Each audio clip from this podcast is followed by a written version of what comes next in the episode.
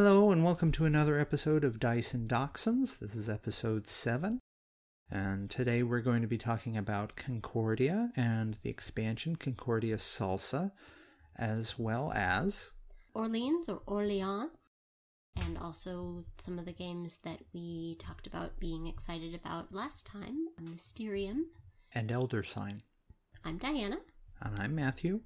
I have Mikey right here on my lap, and Buddy's over sitting on the couch, and so we're ready to go.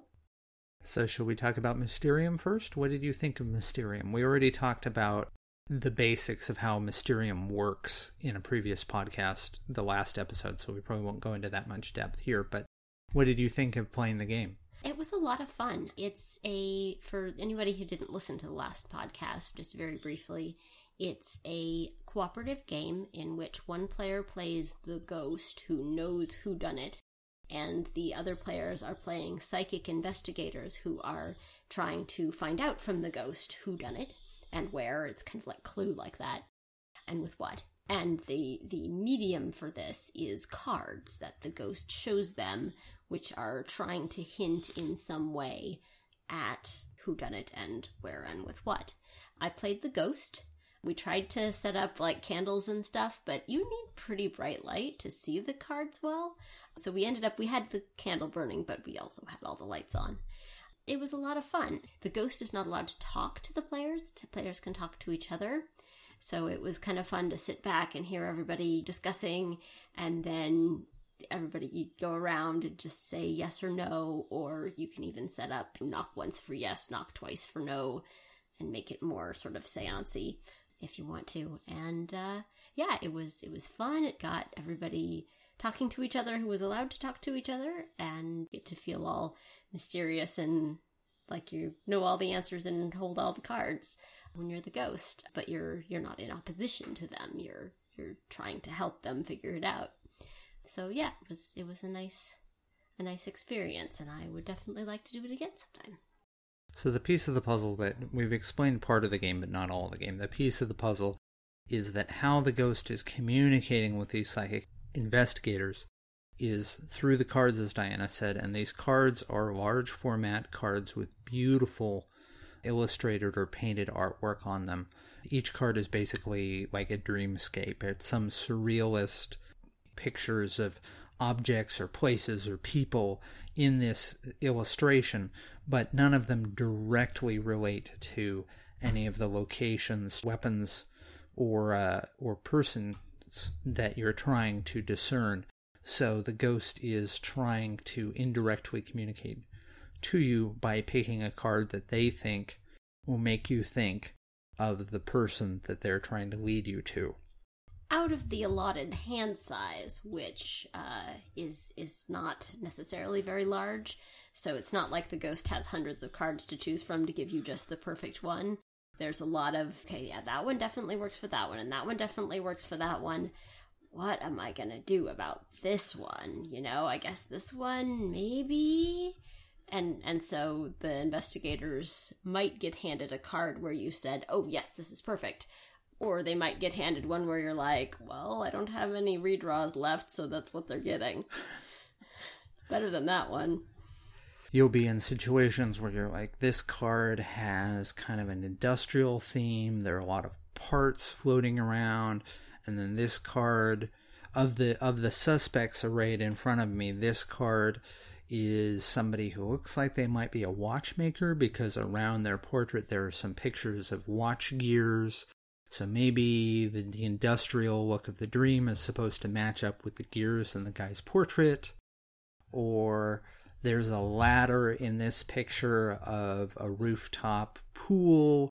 Maybe they're trying to tell me that the room that this took place in is on the second floor, so I'm going to pick that one, that sort of thing. So you have a limited pool of suspects each time you play, and depending on the difficulty level you choose, if you play on easy, as we did for our first game, there's one more of each card than there are players. So there's one more suspect than the number of players, there's one more weapon, and so on.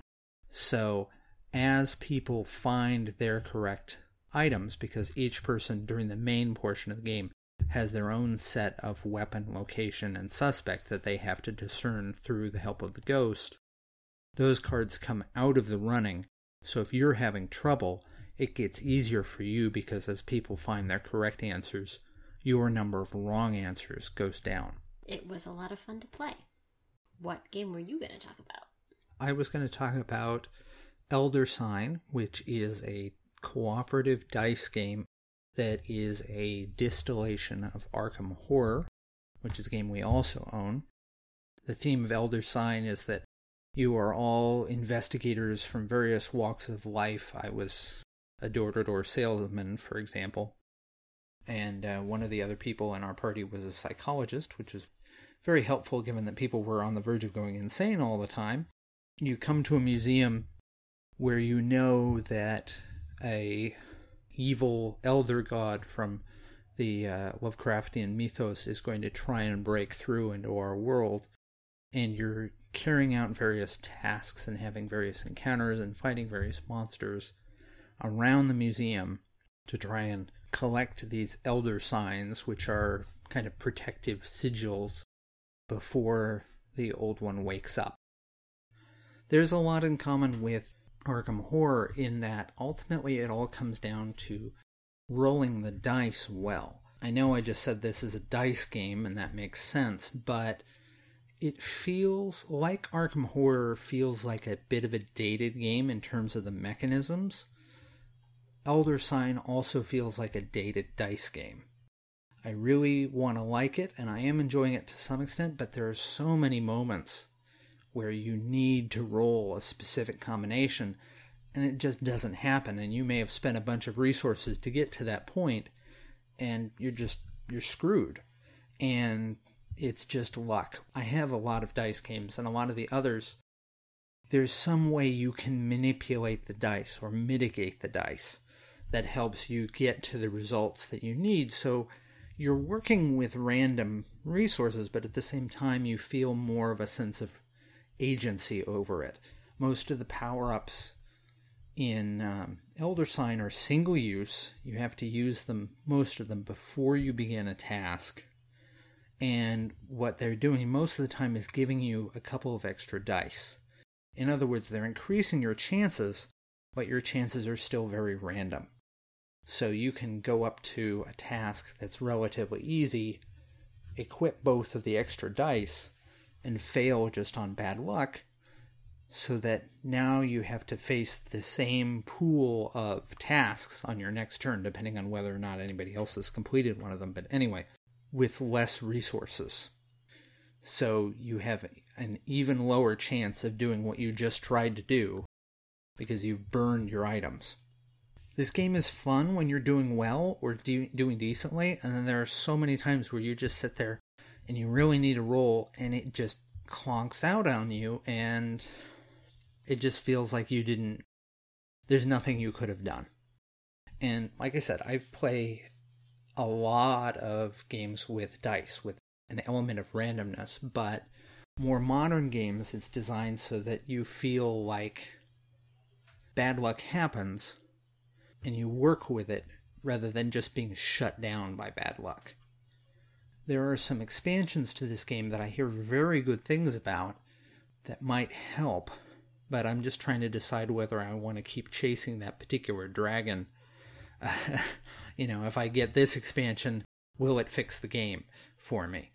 It's it's not a bad game at all. It just feels like an old game versus one that's kind of had the opportunity to integrate more modern game design theory so that it's more fun even when you're not doing everything you're trying to do the first time. For example, with Arkham Horror, they've released Eldritch Horror as a sort of pseudo sequel, and a lot of people say this has replaced Arkham Horror for them. And the reason why is that they've gone through and taken all of the things we've learned about how games should be made since Arkham Horror was introduced I don't know, 15 years ago or something. I can't remember. And it just makes for a more streamlined, much more fun game. Telling the same sort of stories, and you're still rolling dice, but you just you don't feel like you're either doing really well or having okay luck or just being kicked in the teeth over and over again. And I've had Arkham horror games where that happens, where you just you draw a bad mythos card so your whole turn is now less fun than it was a minute ago and you roll poorly so you've just wasted a turn and probably lost some stuff and you feel miserable about that. I've had Arkham horror games where it's a lot of fun and it really varies. The nice thing about Elder Sign is that it's much shorter. If you have a rotten game, at least it's not going on forever. Like a rotten game of Arkham Horror will go on for hours. So basically, what you're saying is that it's kind of like playing a game against you. You just keep getting shut down. Anyway, I'm mostly teasing. I don't know how to um, respond to that. Well, I enjoyed Elder Sign, but I agree that it likes to kick you in the teeth. And co-op games often like to kick you in the teeth. They're they're meant to be hard, but it was a less fun form of getting kicked in the teeth than some others.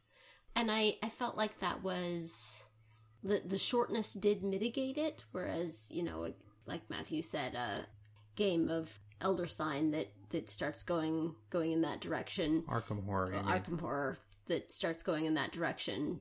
If you stick with it, you're sitting there being miserable for hours. But at the same time, it usually doesn't stay like that in Arkham Horror. You you eventually turn it around, you draw a better mythos card, you you regroup, you get a, a good, you know, ally somewhere or something, and things turn around. And with Elder Sign you do do that too. The rounds are shorter and, you know, it's happening in a museum instead of in a whole city with a board the size of a very large table and only what one or two decks of cards instead of like eight decks of cards. She's not exaggerating. There really are like eight decks of cards, and most of them are those tiny cards that Fantasy Flight loves, and I hate. Bringing up the co-op aspect is a really good point in that most co-op games you guys can strategize together. There's really not that much room for assisting each other or or coming up with strategies in this game because so much of it is did you roll with what you needed? Yes? Cool. No? We lose that portion. Whereas if you look at the only other co op dice game I have, Pandemic the Cure, which is really good, you roll the dice and that's what you have to work with rather than a decider over whether you succeeded or failed. And I think that's a very important shift using the randomness to spice things up and give you limitations over what you have versus just deciding whether or not you succeed, regardless of how smart you were. Anyway, I've already talked about this a lot longer than I thought I was going to. So uh, we we also have have played some other games uh, recently. Uh, just a week or two ago, we played Orleans with Matthew's parents. We've played it before. It's a game where it's a tile choosing game in which every turn you have a chance to pick up a, a worker in the form of a little round tile. And then you have a board in front of you where you put your workers to work to get more tiles, to get other things, to get resources, to move along tracks, all in the service of running the best medieval town. It's, it's definitely a competitive game, and there are several strategies for playing it that can be competitive. And so it's it's kind of a nice one to sink your teeth into. Like Matthew was saying, you have limitations because every turn you reach into your opaque bag and pull out a certain number of tiles and maybe you drew what you wanted and maybe you didn't. You have something to work with rather than, oh, I didn't draw a monk, that means I'm totally screwed. It's part of an emerging subgenre known as bag building games and it's basically a hybrid of a worker placement game and a deck building game, but instead of building a deck of cards over the course of the game and then drawing from that deck of cards, you're picking up workers, which are all different prints on identical sized discs, throwing them into a bag, and then pulling out whatever workers you have to work with that turn out of the bag. And you can increase the number you draw from the bag. You can send ones you no longer want to be in the bag out to complete various errands so that you can try and optimize that bag to suit your strategy. However, because picking up new workers also advances you on various tracks associated with that type of worker, you'll also find yourself taking workers that you don't necessarily want to advance a track that you need. For example, this last game I ended up with too many knights. I think that's why they had the Crusades. Advancing the knight track increases the number of discs that you get to pull from your bag each turn, so that's really powerful. But the knights are only really used for moving around on the map because Orleans has a little bit of an area control aspect to it and moving around a map as well. So there's a whole bunch of different genres of game mashed up into Orleans, and I really love it. This is one of my favorite games.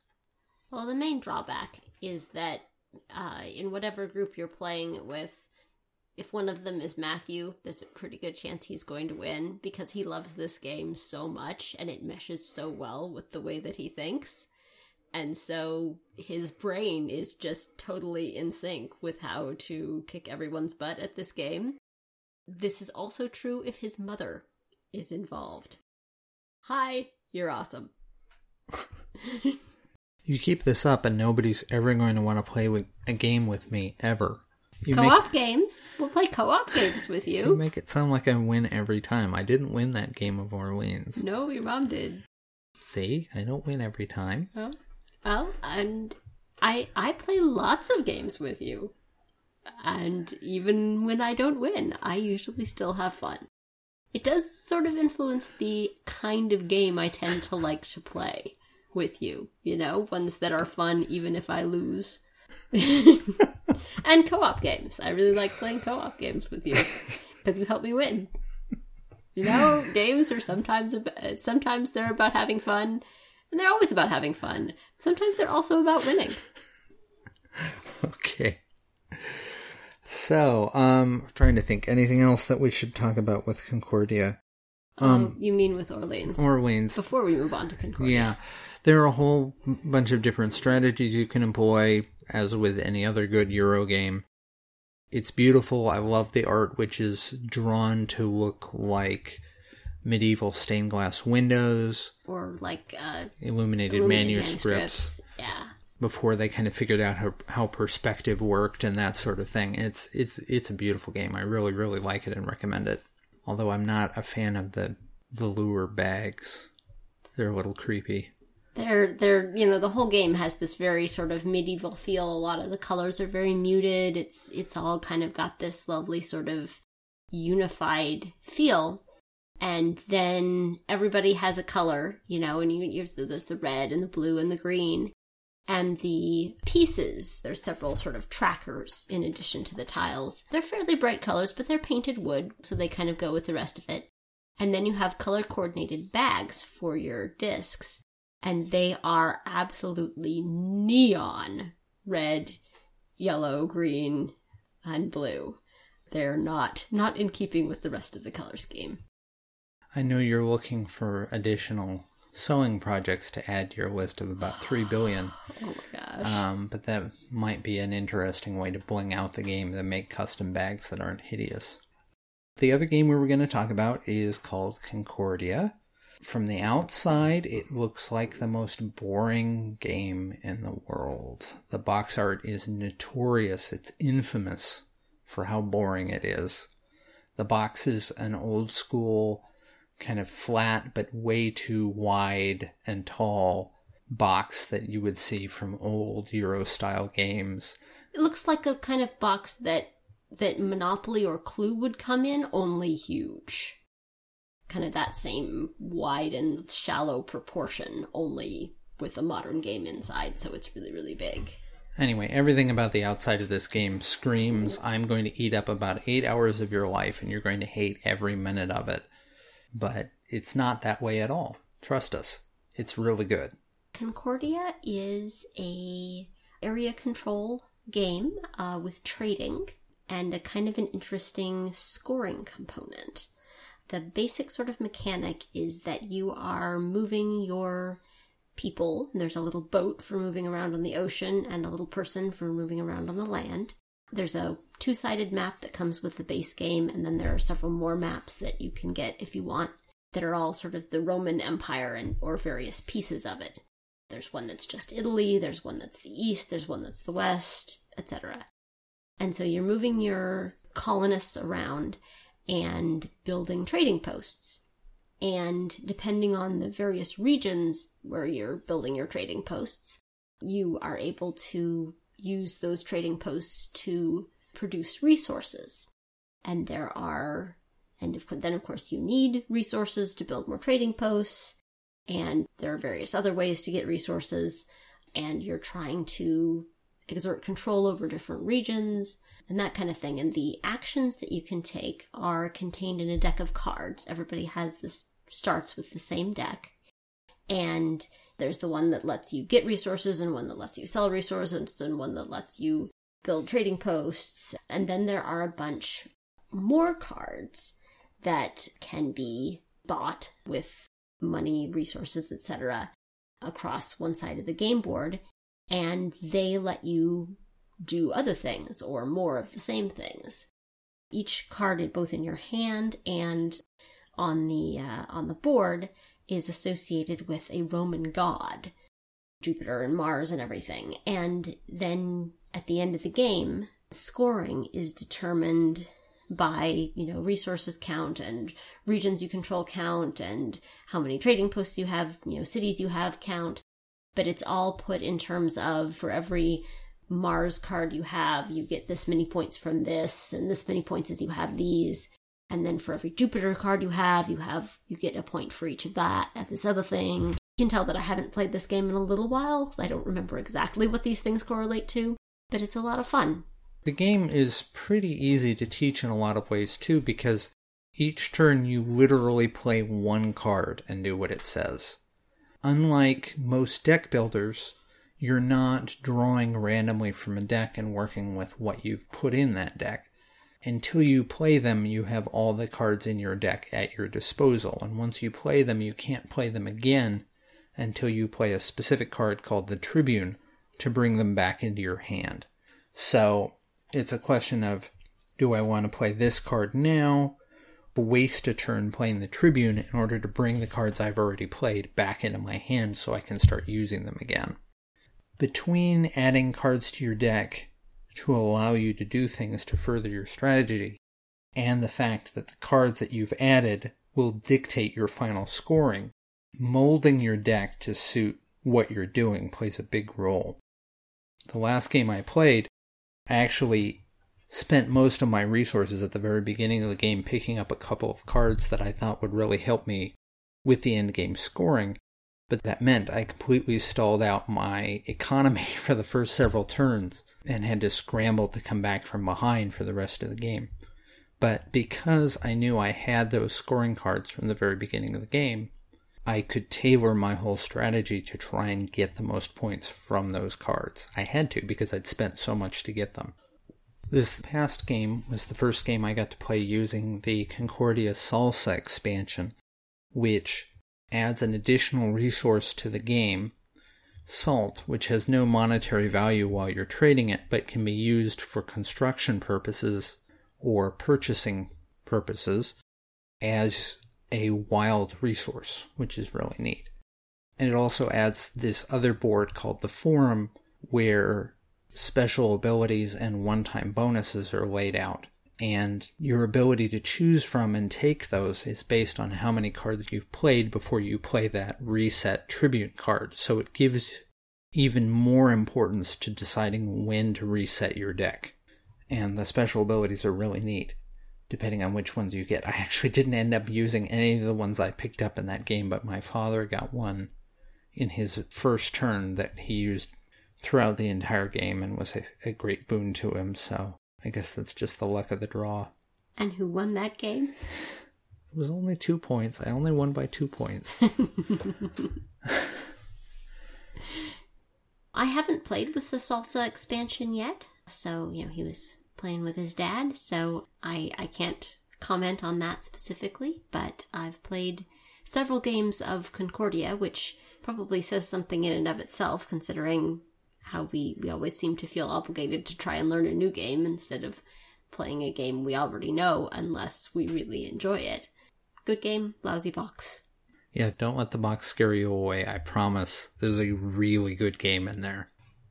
So, shall we talk about what we're interested in checking out next? Sure.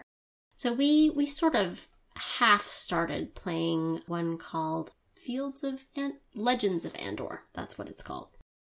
It's right behind you, so I can't see it. Sorry. Um, it's a cooperative game in which you can play two two to four players, I think. Mm-hmm. And it scales a little bit, but it's got a bunch of different scenarios, and apparently there'll be more scenarios in which you're the heroes of the realm of Andor, and there are assorted enemies trying to defeat the kingdom of Andor. And in the first scenario, you're starting out, there's a little bit of sort of slowly introducing mechanics and slowly introducing different kinds of things that you do and different bad guys and everything. How, you know, how does combat work? How does how does getting resources and defeating bad guys and all that stuff work? And then you have to do this sort of courier mission in which you have to get across the board without at any point the person who's carrying the the hot potato the secret plans or whatever it is has to get across without at any point sharing a space with an enemy. And you can drop it and pick it up. You can pass it back and forth. And we didn't actually play that far. We just got as far as the uh, figuring out all the mechanics and seeing how that how that was going to play out. So we're really looking forward to actually sitting down and and playing a whole game of it What makes Legends of Andor really unusual, to hear Diana's description, you'd think it was somewhat like a dungeon crawling. Like, okay, well, it's easy. We just, we have one person carry this MacGuffin, and everybody else will kill the monsters around them and create a path, and they'll just go right through. That's not bad. It's the first mission of the game. That should be pretty easy. The key with Legends of Andor is that you have a time limit. Okay, that's not a big deal. You can figure that out too. Every time you kill a monster, you advance the time limit. You can only strategically take out monsters, and in fact, unless you're carrying the MacGuffin in this particular scenario, the monsters won't attack you. If they get by you and get to the castle, you lose. And if they catch the person with the letter or whatever it is, you lose. But you can't just wipe them all out because then you run out of time and you lose. So it's figuring out how to surgically strike the monsters to clear a path and when to stash the letter somewhere so the monsters can go past and so on. So I think it's going to be really interesting.